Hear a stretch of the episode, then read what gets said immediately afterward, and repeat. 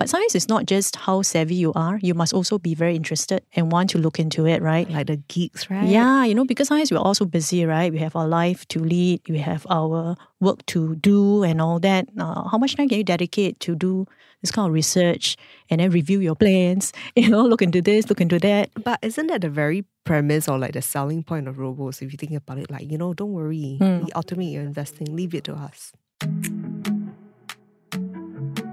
You're listening to the Building Financial Fitness podcast, the show where personal finance is about the person, not just the numbers. Here on BFF, we talk about how to make money your best friend so that you can have the freedom to make the most out of life.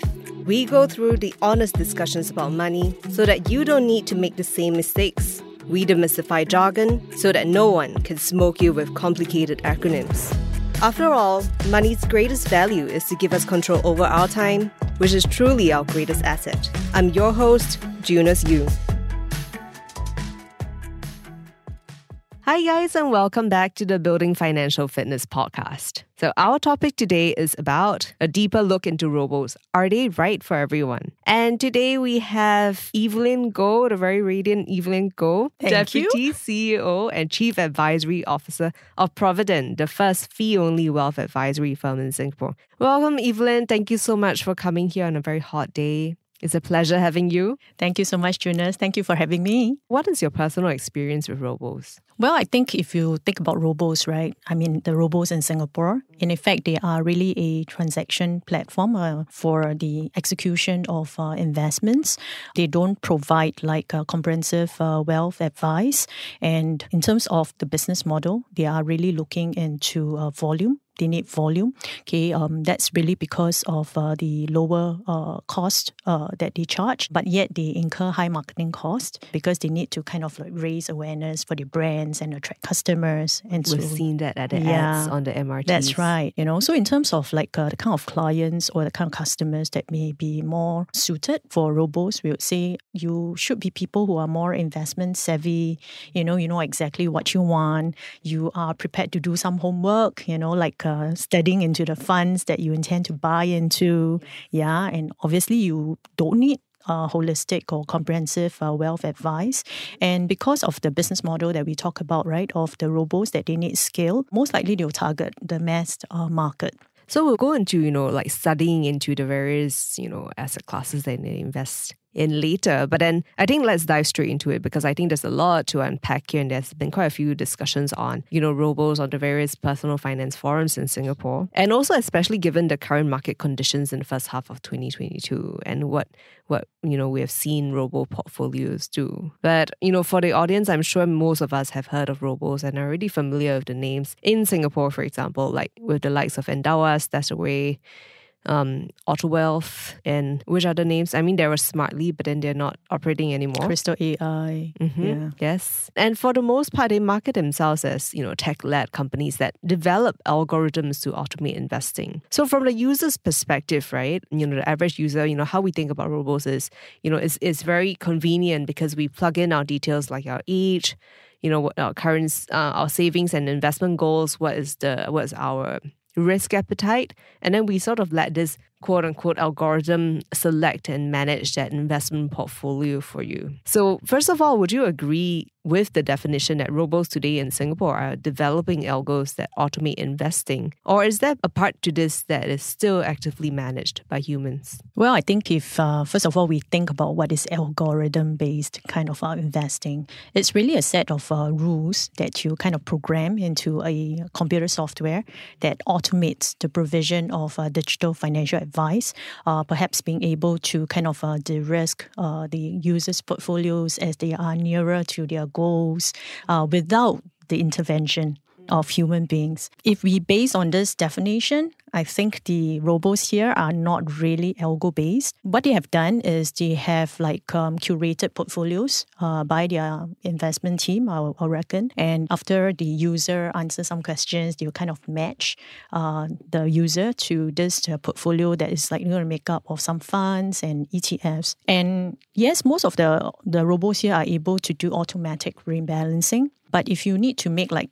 changes to the portfolios, they would need to have uh, human intervention. So, what they have achieved, uh, however, is really more the execution side of things, like the account opening, the transfer of monies, the uh, execution of trades. Uh, that one, they have managed to do it in a very seamless and efficient manner. Yep.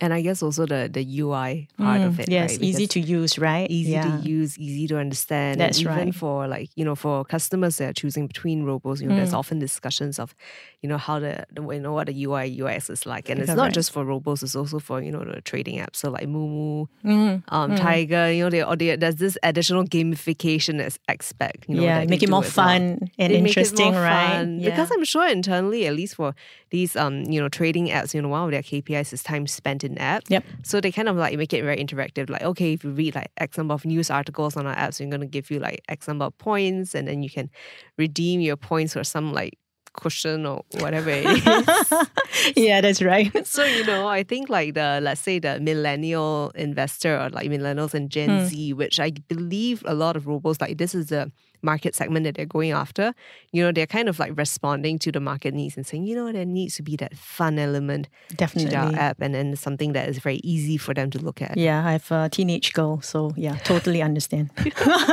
so to put it simply, what kind of person do you think robos would be great for and what kind of person just should not use robos? I know we talked about it earlier, but you know, can, can you expound on this? So if you look at um, people who will be more suited for, for robos, it will be definitely those who um, they don't need much help. You know, they know what they want. They are prepared to do homework. You know, they are, I would say, investment savvy. You know, and because they don't need uh, comprehensive advice, the lower cost structure offered by the robo will definitely appeal to them because lower cost means better returns, right? But on the other hand, if you're a person who actually does need a human being to guide you, right, to go and uh, find out about oh what's your uh, what's important to you, what's your uh, goals, what are your concerns, look into uh, beyond investments, into protection, into estate planning, then you really need a human being to come in to guide you. And because we know that financial planning is not like just one stage, it's actually a lifelong thing. You know, sometimes in life things change, right? Life show you lemons.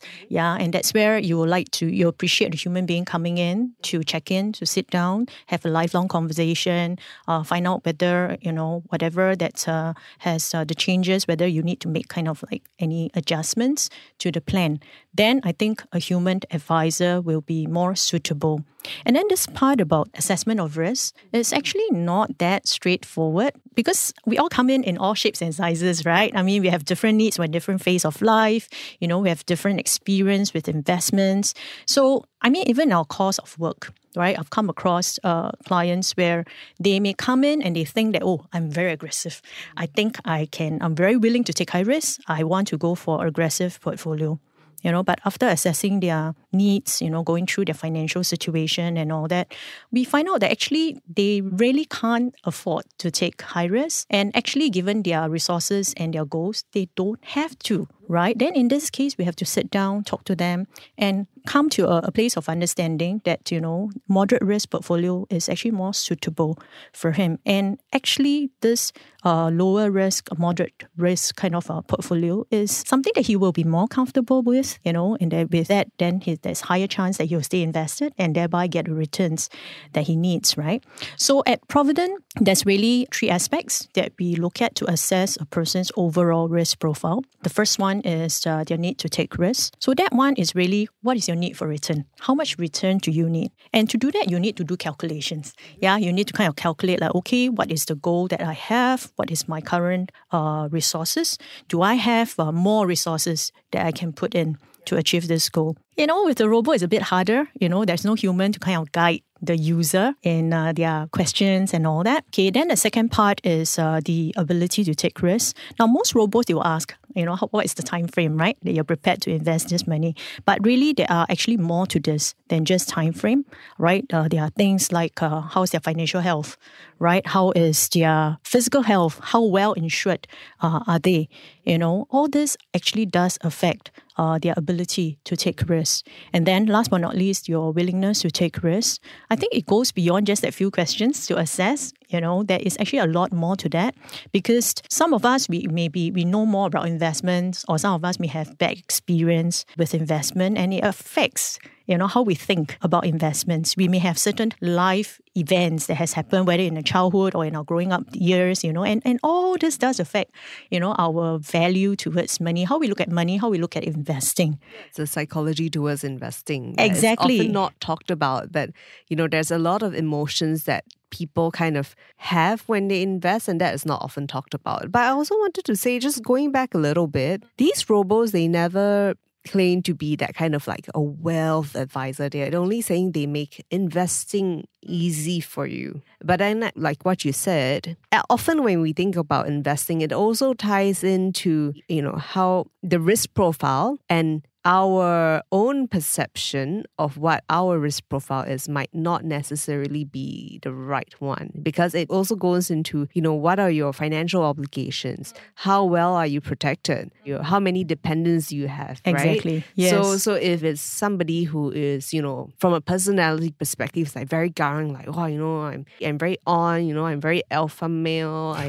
want to like be very high risk. You know if I say low risk investments you know I don't come across as like alpha male as I want to be. Yeah. But let's say this the same person has two elderly parents of his own, two elderly parents on his wife's side, four children, then you know then, should he be so, so aggressive, right? Exactly. And and and I guess that is what may not be picked up by robos currently. Is that right? Exactly. Yeah. And some of these things you do need the human uh, advisor to be there to sense because sometimes it's not just what you say, mm. it's the emotions that you emit, right? Reading facial expressions. That's right. Body language and all that. I mean, that kind of thing a robot cannot pick up, right? Because robots have no emotions mm. in that sense. And just now you mentioned about, uh, you know, this year being a difficult market environment. And it's not easy, right, emotionally, when you look at uh, your monies that you invested in losing in value. Yeah. And we all know that when emotions come into play, we can make bad financial or investment decisions. Yes, because right now, I guess, be it, you know, either through robots or any any other kinds of, you know, instruments that you're using, you know, a lot of people feel very tempted to withdraw. Exactly. Right? But whereas I guess the advice would be to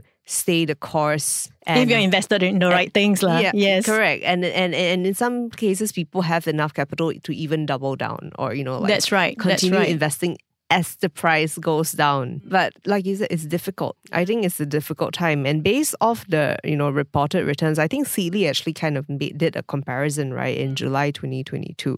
What do you think of the further market segmentation, i.e., like would a certain profile investor gravitate towards, you know, one robo versus another one? Because if we think about customer loyalty and these withdrawals, I'm not sure if there's much customer loyalty when it comes to mm. robos because it's very easy to withdraw. Yeah, it's very easy to exit, right? Yes. Yeah, yeah, yeah. Yeah, and it's getting to be a very, very crowded space. So I think initially the branding of the robo, the cost structure, you know, the suite of products will probably be what uh, will attract uh, people to certain robos. But because most investors, they do not have like an investment philosophy that they are very, very convicted in, uh, after a while, they'll gravitate towards, oh, how's the returns like? You know, they will look at all these kind of reports lah, you know, the returns between robos and all that. So I would say if you're, you know, for robos that are more proactive in reaching out to clients to educate them, you know, and all that, may stand a higher chance of retaining their customers. For users, right? How many of them? Because, like you said, the perfect user for a robo would be somebody who already knows, you know, like what kind of underlying funds they already want to purchase. Would you think this would be the majority of the current set of robo users today? I don't think so. I think most people would just kind of like look at the returns. Yeah, the returns. Do you look at okay, uh, whether I want cash, whether I'm a conservative? You know, they just go into it. They may not scrutinize what's underlying, exactly what kind of funds they're buying into, and all that. Yeah. So most people when they think about investment, you just think about returns. Like they don't it, think about risk about higher and other returns. things. Exactly. So the conversation would be like a friend telling, me, "Hey, I just opened an account with this robo, like not bad, and then returns like not bad, and then it's like higher than the other one. Mm. So I mm. think you should open. I think like yeah, that yeah, could yeah, be the decision process. Yeah, or I want high returns, you know. Yeah. Got it. So let's take a case study, right? Or example, because like for example, like recently marketed product cash management portfolio that projects uh that earns a projected return rate of 2.7 to 3.2% per annum. And then the next step, so let's say I'm a user, and then I'll be like, okay, interesting. 3.2%. Sounds quite high, huh? For cash. like, okay, then the next step it would be okay, you know, my good friend Evelyn told me to look at the underlying funds. So in this case, it says here 20% allocated to Lion Global SGD Enhanced Liquidity Fund, 35% Nikko AM Shenton Short Term Bond Fund, and 45% Lion Global Short Duration Bond Fund. So for me as a user, let's say that I have no knowledge whatsoever. I look at these three underlying funds. What should I be considering as somebody who's just looking at a set of information? Look beyond the marketing name. There is a cash plus fund. you really need to kind of like a uh, study into the fund. You know, what do they invest in? So in this case, right, out of that three funds, the Nikko Shenton Short Term Bond Fund, the Lion Global Short Duration Bond Fund, these two are bond funds they are not cash funds. And bonds, there is this potential of losing your capital, right, when interest rates rise. And that's what we saw this year. So, case in point, as of uh, 14 July 2022, the one year return of uh, the Nikko Shenton short term fund is a negative 2%. The Lion Global short duration bond fund is a negative 4 I think most people, when they buy into cash portfolios, they will not expect negative return in that sense. It can be kind of, kind of like a shocker, right? I mean, it's like you invest, you think that, oh, it's just up lah. It's like, because the idea is like, it's like an FD kind of thing. I'll get, it's a matter how, how much interest I get, mm. but you would not think that you can lose your capital.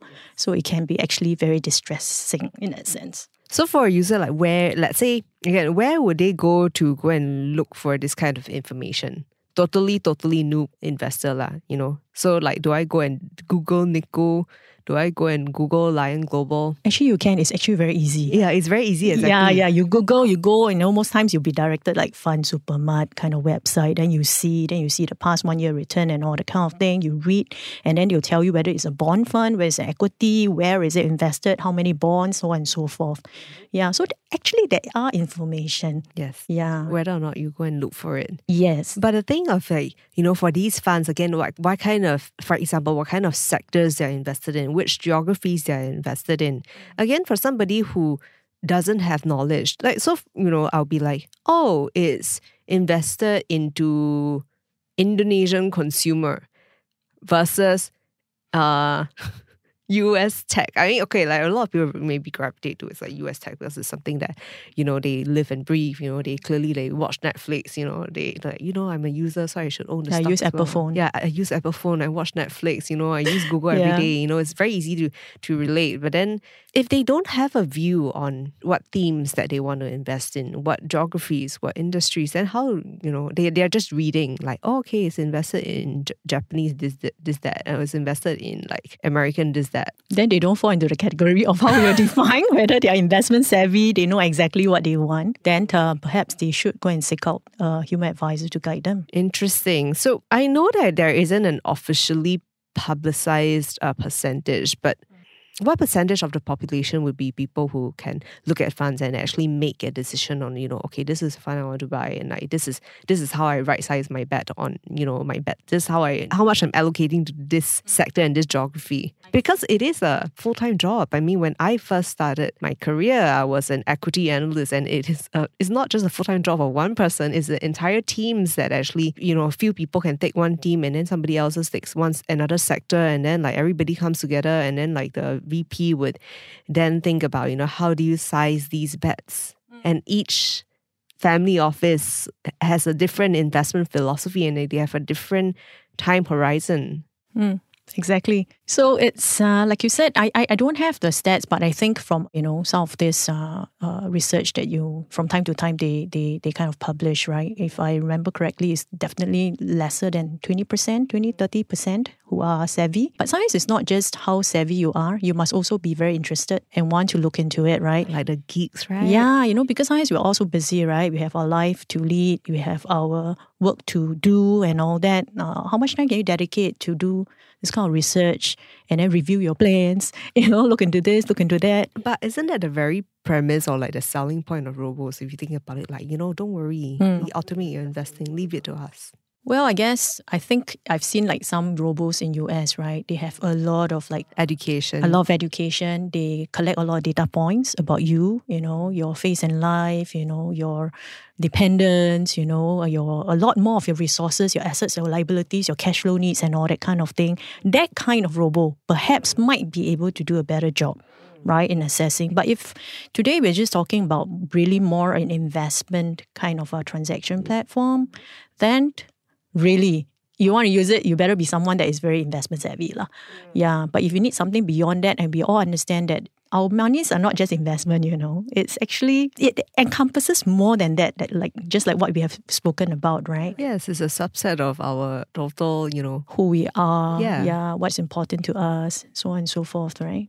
Yes. So apart from longevity and kind of like forming an opinion on which of the players would sort of like last the longest in the market, you know, based on you know funding raise and AUM, what other things should users look out for when assessing, I guess, both robos and also wealth managers? Well, I think, you know, if you think about it, wealth management is so important, you know, and it spans through so many phases of our lives. In fact, it's throughout our whole lifetime.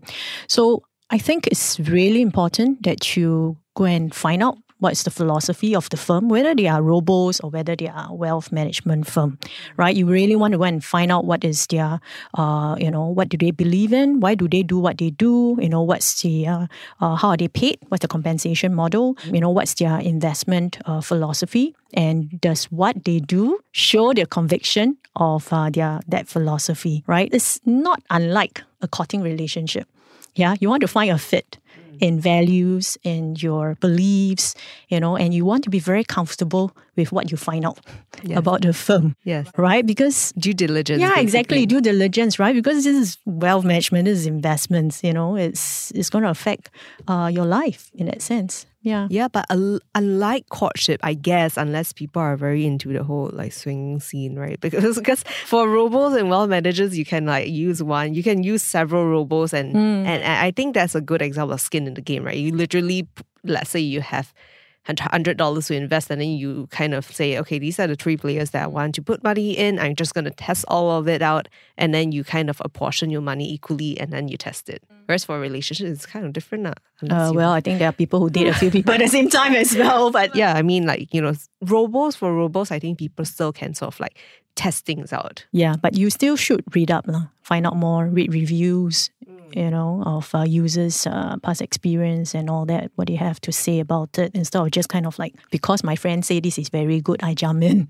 you know. So I think still need to do a bit of homework. lah. So the underlying takeaway is basically know your own stuff, know what you're investing into. And because, like you said at the start of this, is like the ideal user for a robot is actually somebody who already knows what they want to buy and are just using it as a transaction platform, as opposed to somebody who is saying, I have X amount, tell me what I should put money in. Or what should I be thinking about, you know, what are some of the concerns that, you know, I need to be mindful of? Yeah, like the, the the bigger thing you said, it's not just about how you perceive your own risk profile to be, but you know, what are your financial obligations? What's your time frame? What are your goals? I'm sure it's a lot more nuanced than that. Yep, because human beings are actually complex creatures. So I think that was really good. That was really good learning. Thank you for kind of like doing that little study into that little case study that we did. You're most welcome. For listeners who would like to find out more about, you know, what you do at Providend, what, you know, where can they go to find you? Well, we are at uh, this very nice place called 38 Duxton Hill. Of course, uh, please visit us at our website at www.providend,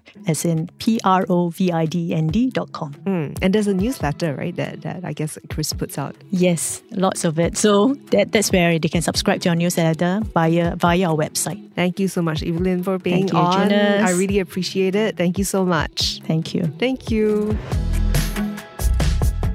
Many thanks as well to all of you out there for tuning in. This has been a fantastic conversation, and we would definitely love to hear what you think about it.